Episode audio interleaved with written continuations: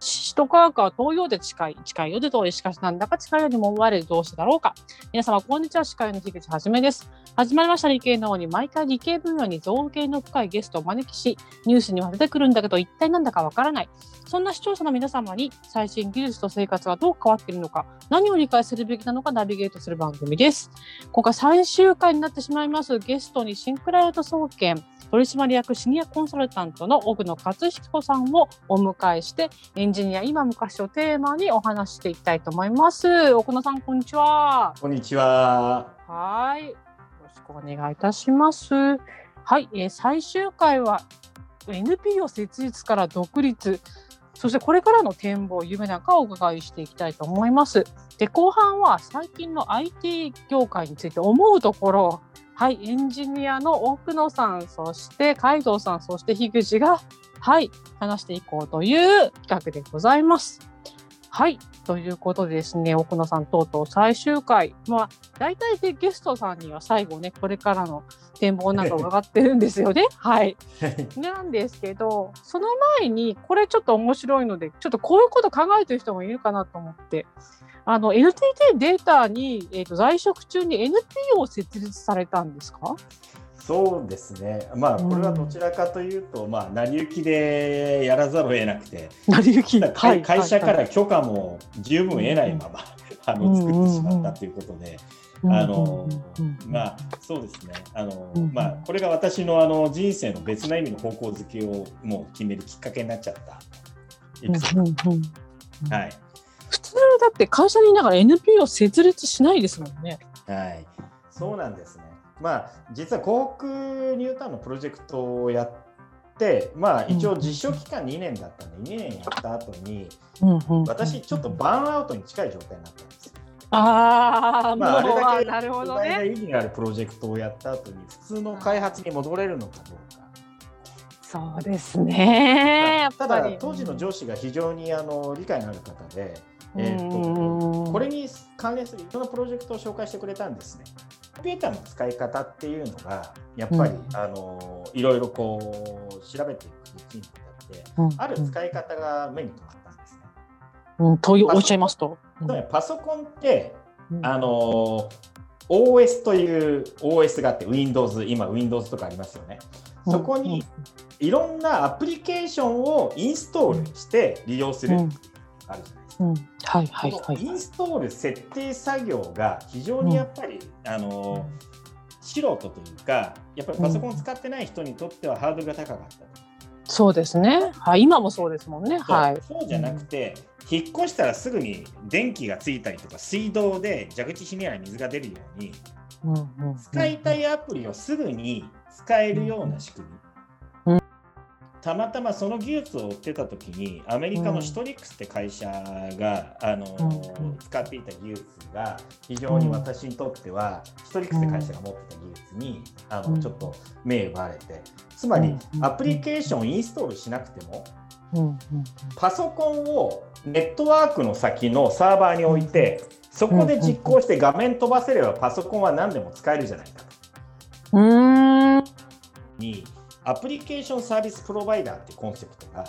当時アメリカでは出始めてきたんです。うんうん、アプリケーションサービスプロバイダー。うん、アプリケーション、つまりいろんなあのパソコンで利用するいろんなアプリケーションを、あの買うんじゃなくてサービスとして提供するっていう、そのコンセプトです。うん。そのトレバー・ケリーはそういったネットワークでいわゆる蛇口をひねれば水道から水が出るような感覚で使うようなあの環境を普及啓発するっていうもとで NPO を立ち上げたんです。うん。で日本でも同じコンセプトでちょっとやりたいっていうふうに思うようになりまして、クラウドサービスとか、現にあのやっぱりね普通あのリスナーさんで若い人は分からない人もいると思うんですけれどもあのまあ、クラウドって言われても無っていう方も多いと思うんですけれども、まあ、要するにあのすごい簡単に言うと重い処理はそのネットワークの向こうにある PC がやってそれを自分の PC から覗いてるようなイメージ。そうで、ね、そうですよね。はい、でこっちの PC で動かすと向こうの PC が動くみたいな、そういうことですね。まあ、そういう近いです。まあ、あの技術はいろいろあるんですけれども、つまりパソコンでやる作業をほとんどネットワークにやらせて、パソコンにはそういうあのインストールとか環境設定がいらなくて、いらないってですね。うんうん、でそれをコンセプトを普及させるための NPO を立ち上げたんですね。うん。なるほどなるほどなるほど、えー、NPO でそういった活動をされていて。まあそうですね。その当時いろいろありましたよね。そいつぐらいでしたっけこれ？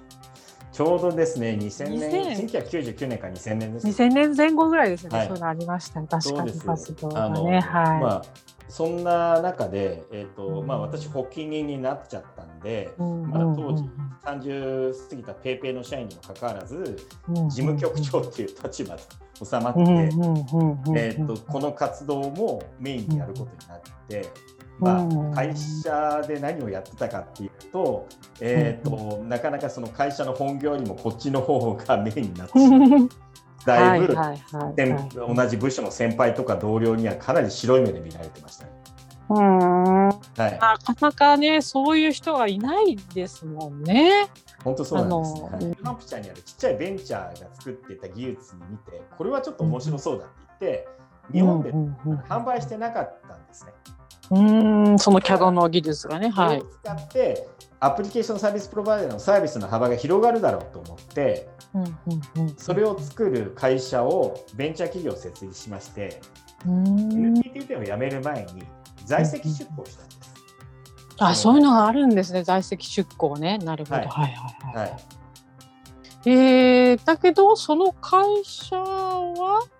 えー、辞めてシンクライアート総研を作られた？社長と自分がやった方針の売り上げが悪くて辞めて、えーと、NTT データで当時やっぱりちょっと持て余してたあこともあったので、えーと、NTT データのシンクタンクですね。データ経営研究所というところに、まあ、あの一応出向させてもらってそこでコークニュータウンと同じようにコンセプトメイクとかいわゆる情報化戦略のコンサルティングをやらせていただいてたんですが、あ NTT に一回戻ったんですね。その後 NTT データ経営研究所という、あの、うん、あそこです、えっ、ー、と、シンクタンクになりまして、はい。うんうん、シンクタンクに戻られた。はい、はい、はい。ところが、やっぱり本部に戻っていくと、そういった仕事ができにくくなったのと、まあ、うん、あのそういった事情もあったんで、まあ、年齢も40超えたからっていうのもあって、1年おき自分がやりたいことをやりたいっていうことで、作ったのが今の話です。うん、本当に人に歴史ありですね。いろいろやって、そしてなるほど、シンクライアント総研作られたということで、はい、もう本当に長い旅のようなお話を聞いてきたんですけれども、はい、えー、では最後に奥野さん、もしくはシンクライト総研様の今後の展開、あるいは有名などあったらお聞きしたいんですけれども。実はあの小規模自治体って全国にいっぱいあるんですね。人口1万人以下とか。そこっていうのはほとんど情報システム部門が全くない状態で、片手間でやってるような人ばっかりなんですよ。あのそこのその市役所とかそういう予算も全くないんですね。ああなるほどね。自治体ね。あの人もいない中でやっぱり高度な ICT を使ってさまざまな課題解決っていうのが難しい中で、うんうん、今やってるのは大手ベンダーが手が出せないような見向きもしないような小規模自治体がいかに、うん、あの限られたリソースの中で、うん、まあ、IT を使ってさまざまなあの改革ができるようなお手伝いがひょっとしたら私の過去の経験から活かせるんじゃないかなと思っていて、うん、あの別にこれで飯を食っていこうというわけではなくまあ、やりたかったことっていうのがその、まあ、公共政策の中で要するに真に IT が活用できるかをちょっと細々というのが進めさせていただきたいと思います。うんわかりました。ところでこのラジオに対して野望はありますか？うんとですね、えっ、ー、と鎌倉市のデジタルトランスフォーメーションってどうなってる まあ鎌倉 FM なんでですね、あのまあ局長様 はじめ、はい。一応出資出資者の市長もぜひ、はい。そうですね、出資かなりありので、はい、ぜひですね、あのはい、どんな相談にも乗ると、IT だったらどの相談でも乗ると、シンクライアント総研の奥野勝人様がおっしゃっておりますので、ご連絡いただければというふうに思います。鎌倉に愛着を持っている人間と一人としてお手伝いさせていただければと思ってます。はい。ありがとうございました。トークは CM の後もありがとうございました。トークは CM の後も続きます。あなたの動画をアップすると企業からあなたに面接依頼が届きます。逆指名型就活サイトスタートライン TSE は鎌倉 FM を応援します。自治体公的機関様のデジタルトランスフォーメーション小中学校のギガスクール構想の STEAM 教育導入をお手伝いいたします。新クライアント総合研究所は鎌倉 FM を応援しております。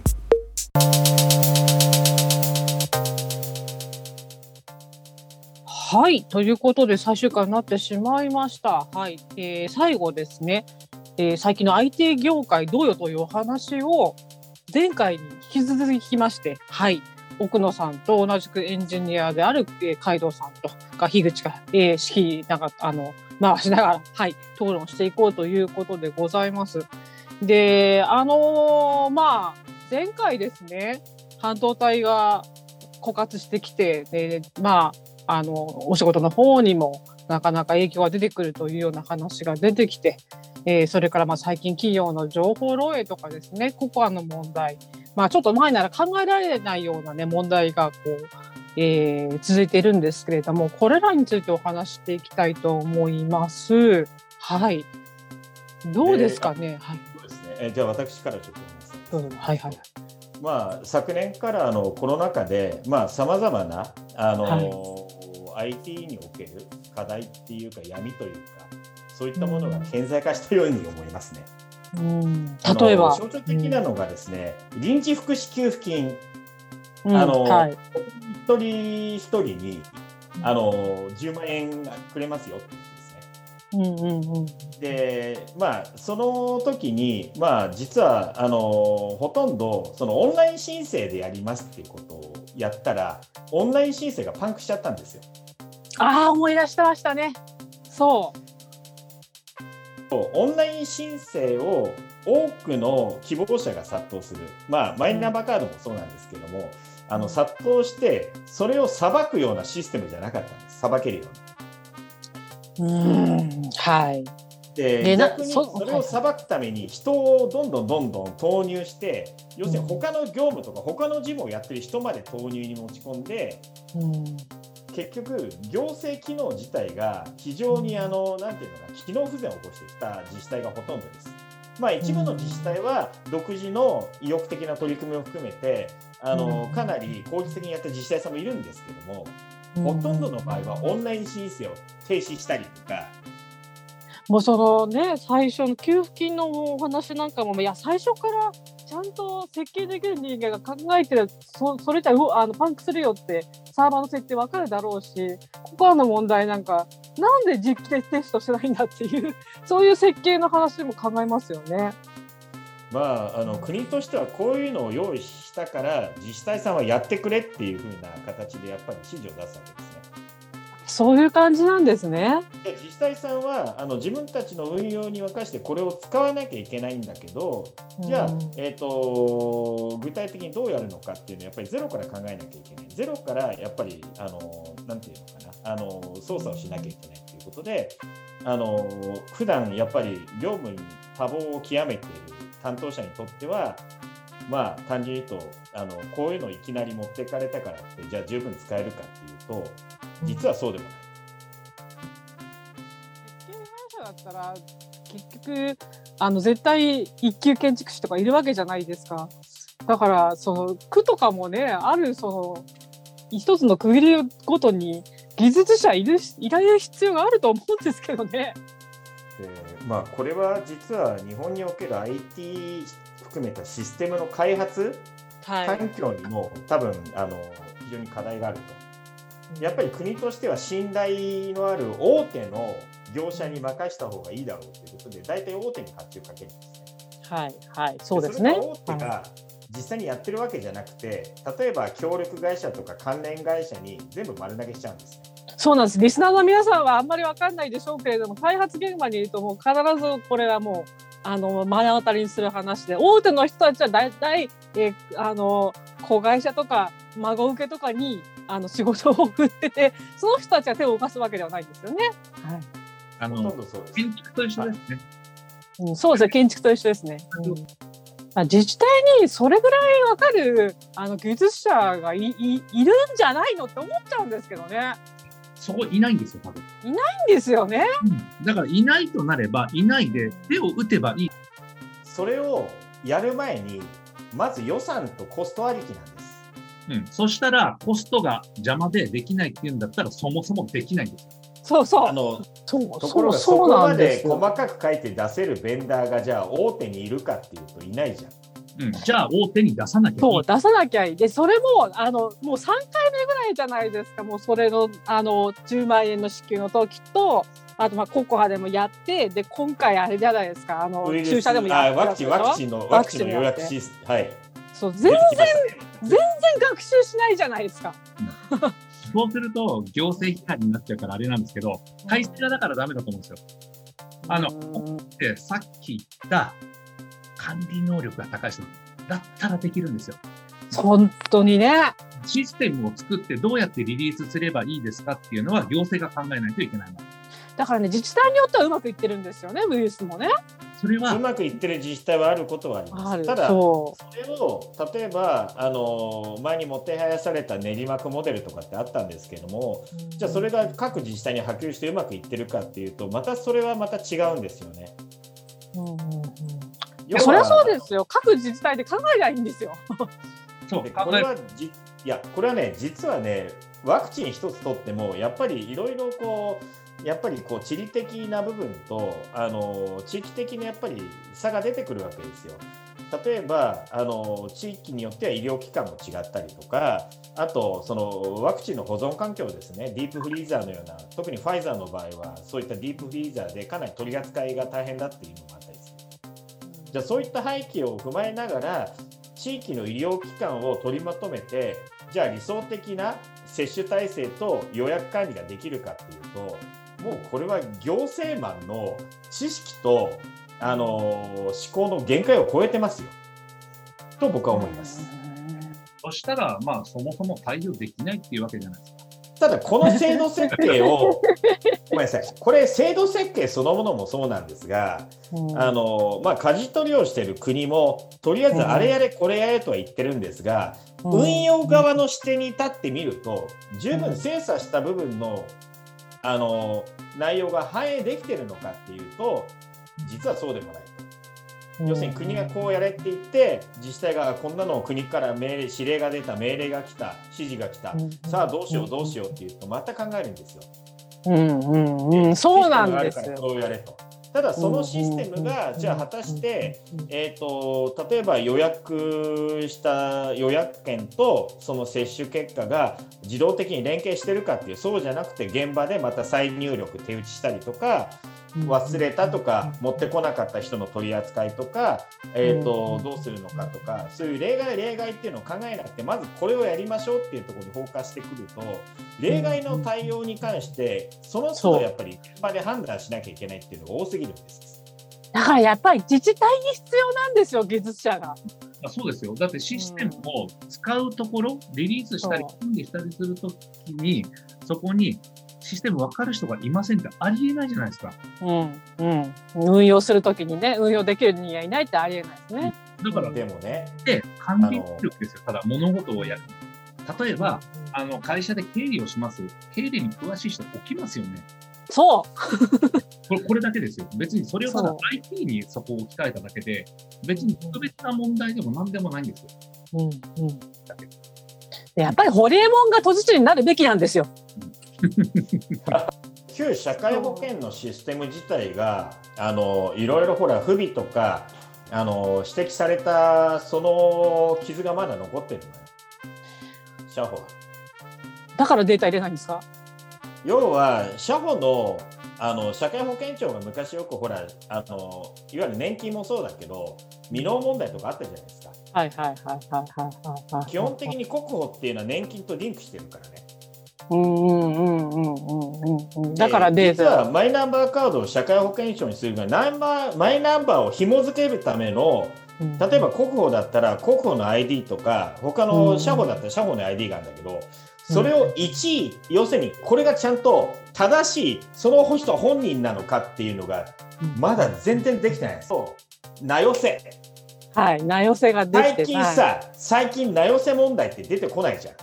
うんうんうんうんうん、実はあれもうできないってことが分かったの半ば。うんこれを結びつけるのっていうのは、1億以上ある ID、その1億人の国民に複数あるあの ID をどうやって、あのくっつけていくかっていうのが、いまだにこれあの完了してないんだよ。昔民主党政権がさ、データ年金問題ってあったじゃん。はいはいはいはいはいはい。あれは要するに1人なのに複数のあの番号がバラバラに登録されてあったとか、あれ漢字とかあれで登録するから漢字がちょっと違ったりとか名前が違うだけで1人なのに複数の名前で登録されてたりとかゴロゴロあるのよ。だから話聞いてるとだんだん見えてきましただからその国とかを動かすようなシステムになってくるともう金の問題じゃなくてできないことが多いのにやろうとしてんだ多分。つまりかっていうと社会保険のようにある意味年金にぶら下がってきてるじゃん社会保険自体は。そうすると今までコンピューターで処理をしてなかった時代から訴求して考えなきゃいけない。えっとそれを考えるもうできないんじゃないですか。でそれをね海道海道君が言ってた通りできないもんはできないって言ってガラガラポンにやった方が傷が浅いこともあるのよ。じゃあ今みたいに別にできないことの理由をねななんでここで言うのってこれスタートする時から分かってるんでしょ？そうこれは後付けの理論なのよ。だったらね昔手でやってるところからだったら新システムから登録した人は新システムでやる。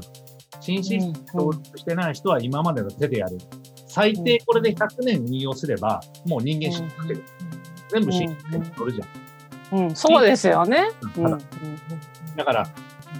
そう。でそこの例外が普通のなんかシステムだったら少ないけどその例外がもう国民全体だとものすごいたくさんあるんでしょうね。まあそれはしょうがないんじゃないですかね、うん、そうそこの金が出なきゃダメなわけですよね。そうそうそうそう。だからやって、あのこうだからしょうがないんですよって言うんだったら最初からやんなきゃいいじゃん。そう、大体わかるでしょ、もうって感じがするけど。これは、じゃあなんでそこで間違ったやるっていうジャッジをしたかっていうと、行政側にちゃんと仕切る責任、責任を持ってやる人がいる。そうですね。まあ、それだけに尽きるんですよ。うん、できないものだったら今すぐ踏み切るんじゃなくて、じゃあ50年後にスタートするっていうスタートラインをつけて、じゃあ開発していきましょう。それまでの中間の運用はこうやりますよ。これでいい。でもそれしないで、はい、切り替えます。国民の皆さんがやってくれないんです。リリースの仕方ですよね。法律作って強制的にやらしゃいいんですよ。だったら、システムの開発の前にその法案作る方が先ですよね。さっき、あの、まあ、今回のこのシリーズで話した IT って今までの歴史があるわけじゃないですか。あの、パッと来て、今我々がやってきた何十年間を、あ、1年でちゃんと勉強しました、大丈夫ですって言えるはずがないんですよ。だからちょっと厳しいんですよ。セキュリティとか考えるとき、システムの構成とか考えるときも、今みたいなものをちょっとこう、頭にあるだけでも、あの、判断ちょっと変わってくるんですよ。でもそれ知らない中でやる。だ逆にそれ勉強しなきゃいけないんですよ、軽く。うん。うん、でも、今どうですか？残業させるな。何回やりゃパワハラって言ったら、霧も叩かなくなりますよ。これで、外資だったらいいんですよ。成果出なきゃ首ね、スパーンってやるから必死こいてやるわけですよ。だから強くなっていくわけですよ。日本ってどうです？お前勉強しろよ。あ、お前って言った？パワハラ。ございます。って言ったら、日本人の上司の性格上、どうなります？人前じゃ怒らない？怒るときには10個いいことを言って1個だけわからないようにこうした方がいいよってこう言うんですよね。うん、みんなそうですね。育つわけがないじゃないですか、これじゃ。